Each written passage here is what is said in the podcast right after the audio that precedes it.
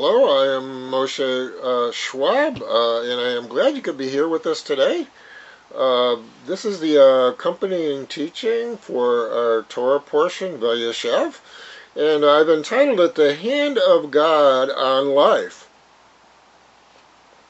What do we want from life? Do we want God or do we want false practice? When I first began playing baseball, my coach was a former league uh, pitcher major league pitcher, and he made a huge difference in how I played. He taught me the right way to swing a bat.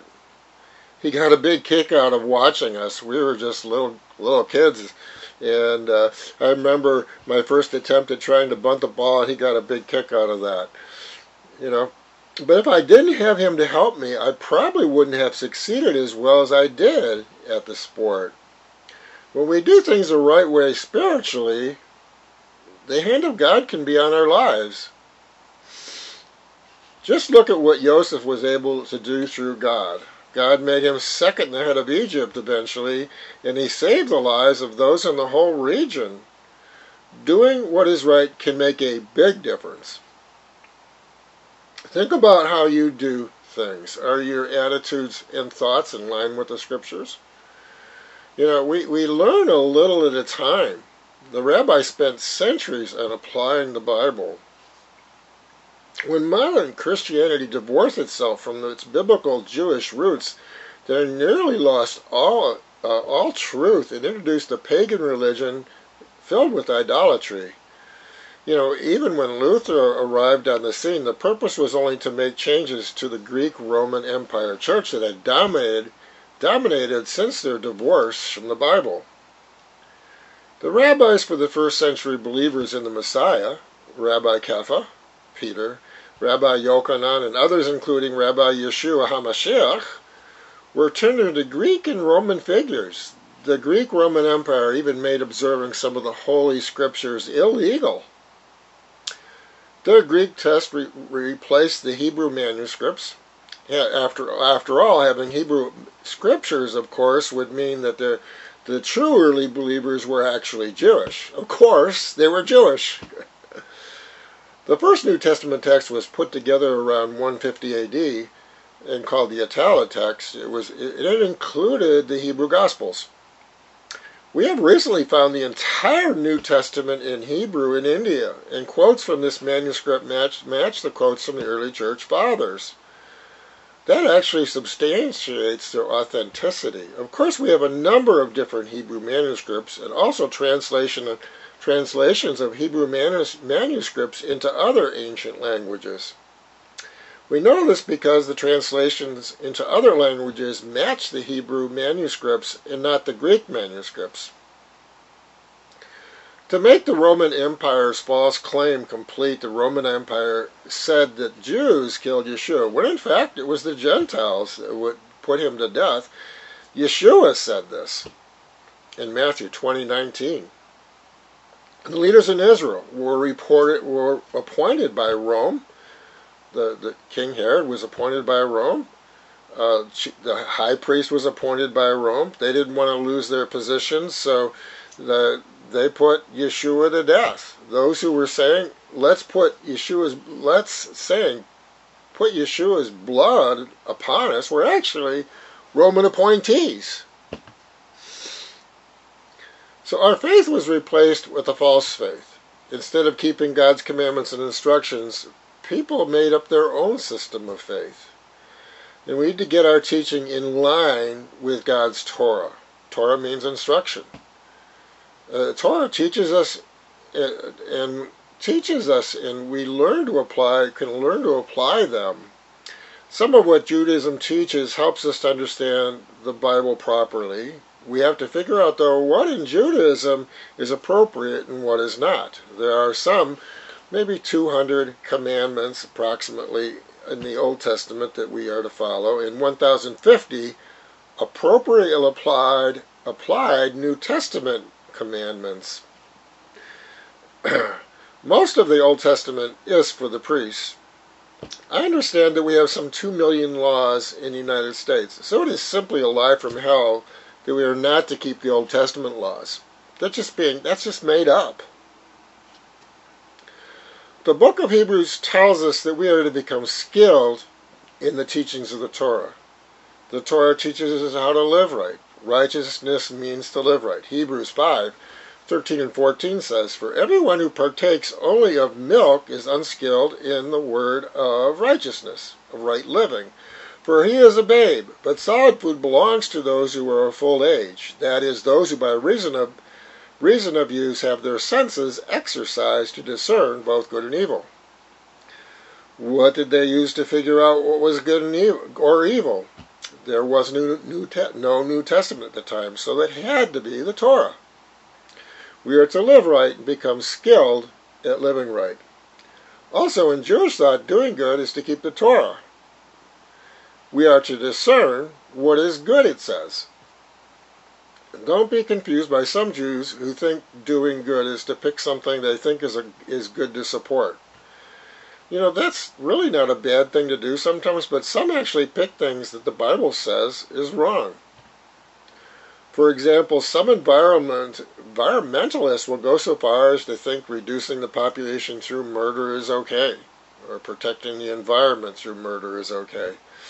Greenpeace will put ropes across rivers in the jungle and capsize boats. So you could be going along, and all of a sudden your wife, your children, your baby are in the water trying to survive.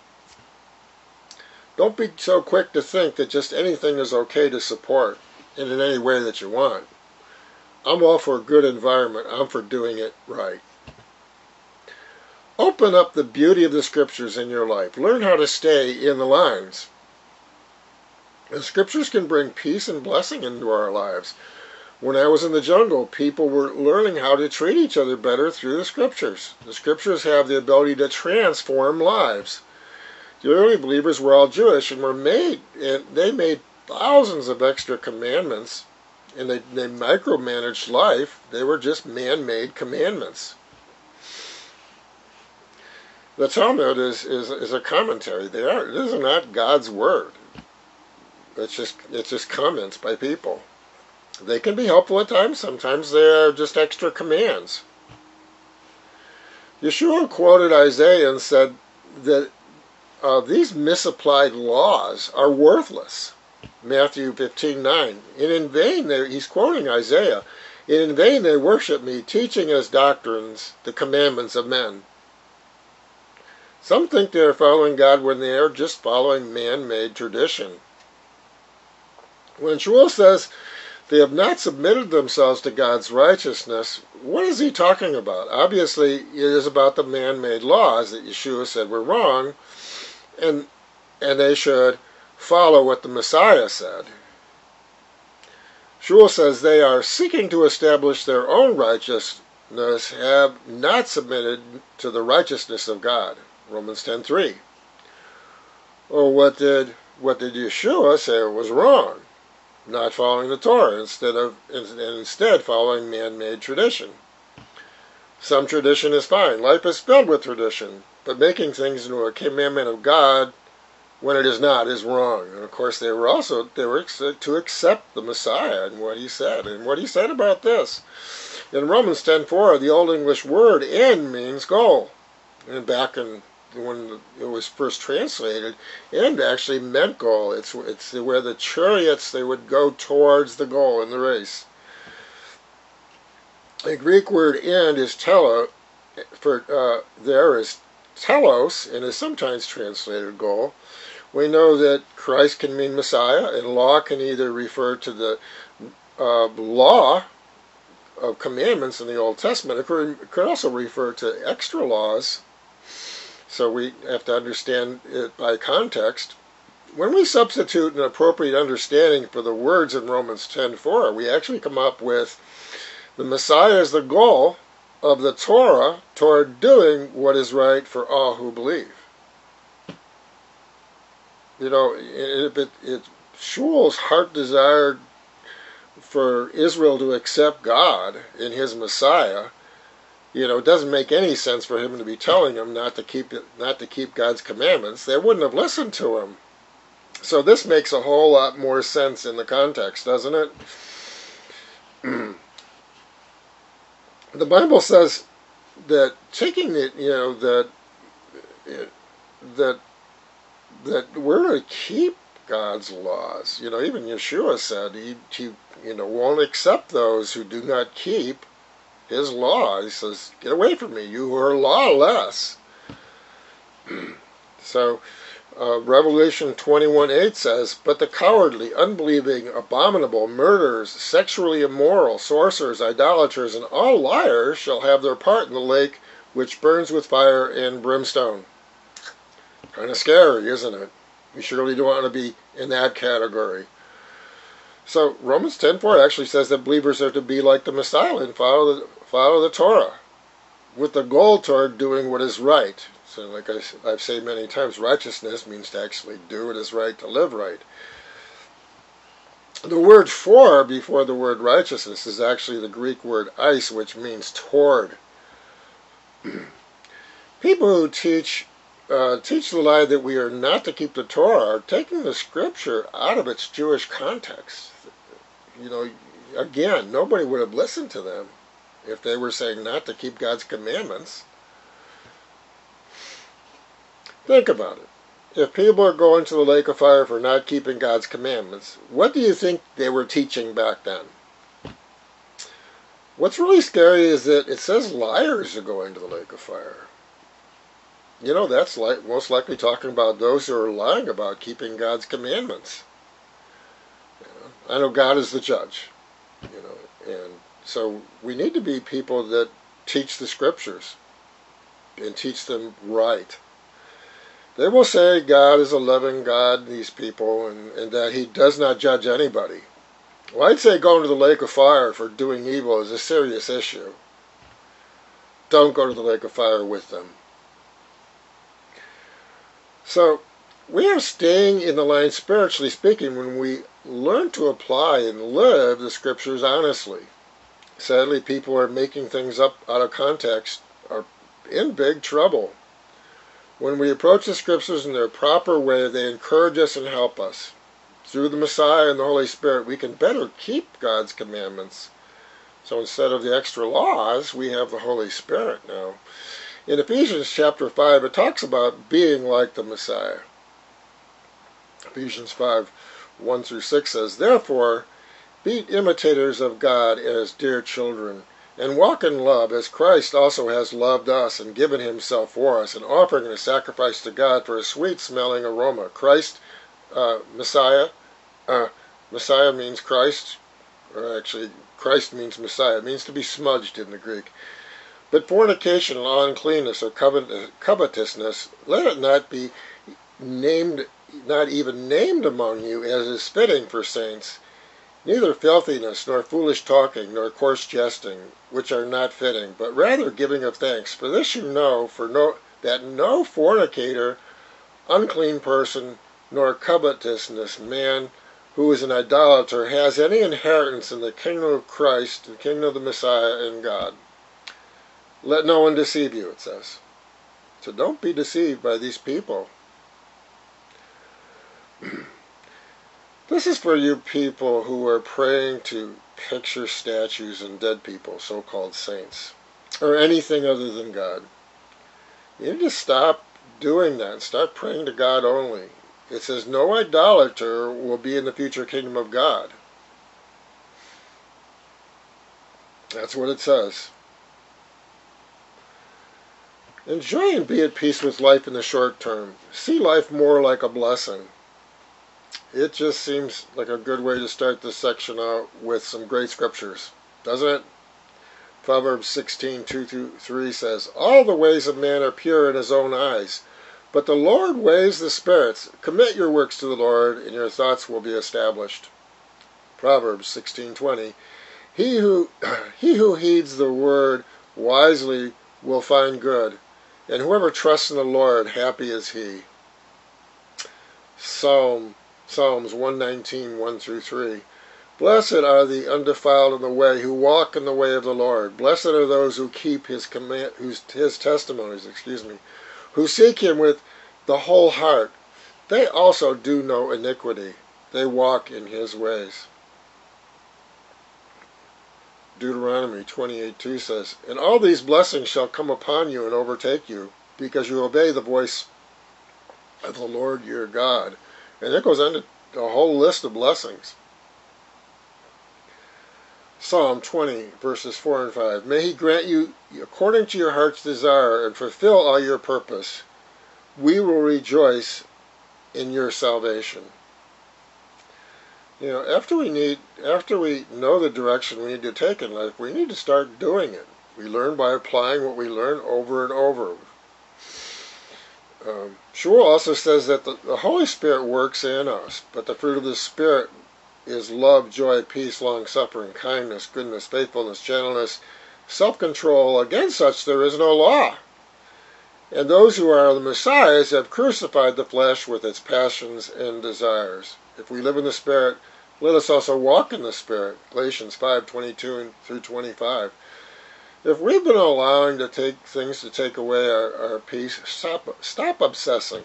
If we are making commitments to, to not being loving or kind, repudiate those thoughts and set yourself free of contempt. Decide, decide you will be gentle. Decide you will control, control, control yourself and be patient. Have you ever done something harsh and instead of it being encouraging, you pushed others away? When you work on these things in your life, the Holy Spirit can then start working on these things with you. You have to learn to cooperate with the Holy Spirit. Shmuel says that, that since we are supposed to live with the help of the Holy Spirit, let's us to walk in life with the help of the Holy Spirit.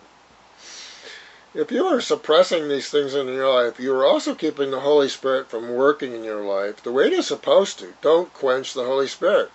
It says in 1 Thessalonians 5 19 through 22, Do not quench the Spirit, do not despise prophecies test all things, hold fast what is good. It says, do not quench the spirit. Uh, it says, goes on, abstain from every evil. So, hold fast to God's commandments. The fruits of the Spirit are ways that the Jews applied the Bible. If you were to go to synagogue, we would begin to learn how to apply God's commandments. And these are some of the things you would be learning. Jewish synagogues were often called schools of virtue back in the first century. When Shmuel names his school, he calls it the school of Tyrannus. Uh, Tyrannus in the Greek has to do with uh, magnificence and like power. Jewish synagogues taught virtue, but Shmuel also taught about the power of the Holy Spirit, which he does in his writings. Rabbi Kepha talks about the importance of virtue. This is an important godly Jewish biblical teaching and concept. They were learned and passed down through the ages. They were practical and properly applied applications of the Torah. For instance, love your neighbor. Well, how do you do that? Leviticus 19:18 says, "Love your neighbor." Second Peter, uh, chapter one, verses three through ten say says, His divine power has given to us all things that pertain to life and godliness through the knowledge of Him who called us by glory and virtue, by which have been given to us exceedingly great and precious promises. That through these you may be partakers of the divine nature, having escaped the corruption that is in the world through lust. But also for this very reason, reason, giving all diligence, add to your faith virtue to virtue knowledge, to knowledge self-control, to self-control perseverance, to perseverance godliness, to godliness brotherly kindness, and to brotherly kindness love. For if these things are you, are yours and abound, you will be neither you will be neither barren nor unfruitful in the knowledge of our Lord Yeshua HaMashiach. For he who lacks these things is short-sighted, even even to blindness, and has forgotten that he was cleansed from his old sins. Therefore, brethren, be even more diligent to make your call and election sure. For if you do these things, you will never stumble. We are supposed to be a people of virtue, just as Jewish synagogues were schools of virtue. Even more so because we, the Holy Spirit helps us. Also, in modern thinking, you know, I should talk about this. Rabbi means just means a teacher, a Jewish teacher. So Rabbi Kepha, Peter, Rabbi Peter, was a teacher and a Jewish leader. It is wrong to think of anyone as extraordinary or special because that is something reserved only for God. No one takes the place of God or can take or can take uh, the place of God. Using Father as a title is also honored because God is our Father. It was God was the Father of the Israelites, and He's a, He's the Father of the believers in the New Testament as well using a title as as like an authority like God is wrong. So pastor, even or even a person's name can take on an improper connotation if it is used as though they have some type of high type of authority. The issue was Yeshua was addressing about rabbi in names was, was the improper use of titles. We have a high view of the Bible, but only if it is inter- interpreted correctly. Kepha, Rabbi Kepha says in 2 Peter 1 20 and 21, No prophecy of the Scripture is any private interpretation. For prophecy never came by the will of man, but holy men of God spoke as they were moved by the Holy Spirit. The Scriptures came from God. By interpreting them interpreting them out of their Jewish context, we read into them our own interpretation, which is wrong. We must understand them within the culture and belief system that they were given. They were Jewish or Israelite. Remember, saying we can't do something can also be a man made commandment when it is not in line uh, with the proper application of the Bible. Uh, not using titles at all is just silliness. A proper application of a title is in how it is used. Enjoy work and enjoy all aspects of your life. It is not drudgery and more drudgery, but, but success and more success, accomplishment and more accomplishment, and fun, blessed times, and relationship. There's a lot of repetition in life. Doing a lot of the same things helps us to do a good job. We become uh, better at what we do by doing something over and over. Even celebrating Shabbat could be a process of application and repetition that we can enjoy. Every week, our family has a special meal. We light candles at our meal.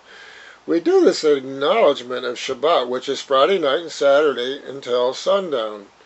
We also do different fun things on Shabbat.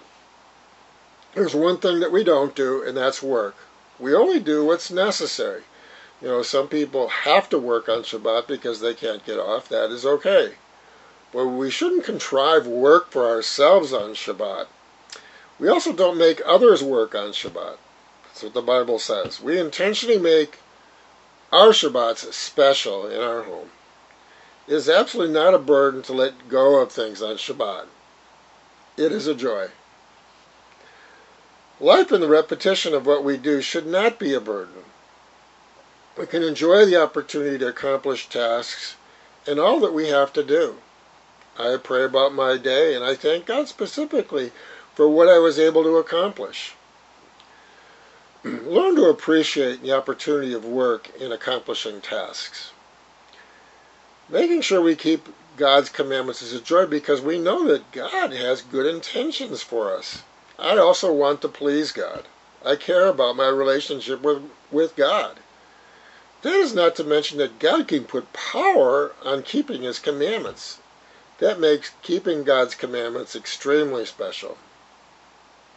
Ecclesiastes 3 12 and 13 says, I know that nothing is better for, for them to rejoice and to do good in their lives, and to also that every man should eat and drink and enjoy the good of all his labor. It is the gift of God. Ecclesiastes 3.22 says, Nothing is better than that a man should rejoice in his works, for that is his heritage. For who can bring him to see what will happen after him?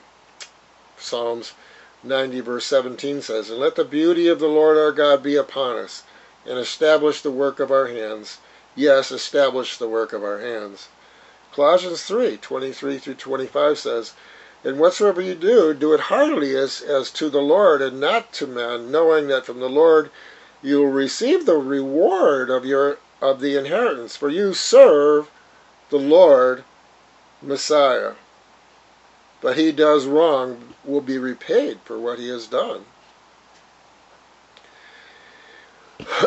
Finally, in our last portion, Yaakov returns home and we see the hand of God on his life blessing him. In this portion, there is a common theme. Even though Joseph is going through tough times, God is helping him and giving him favor.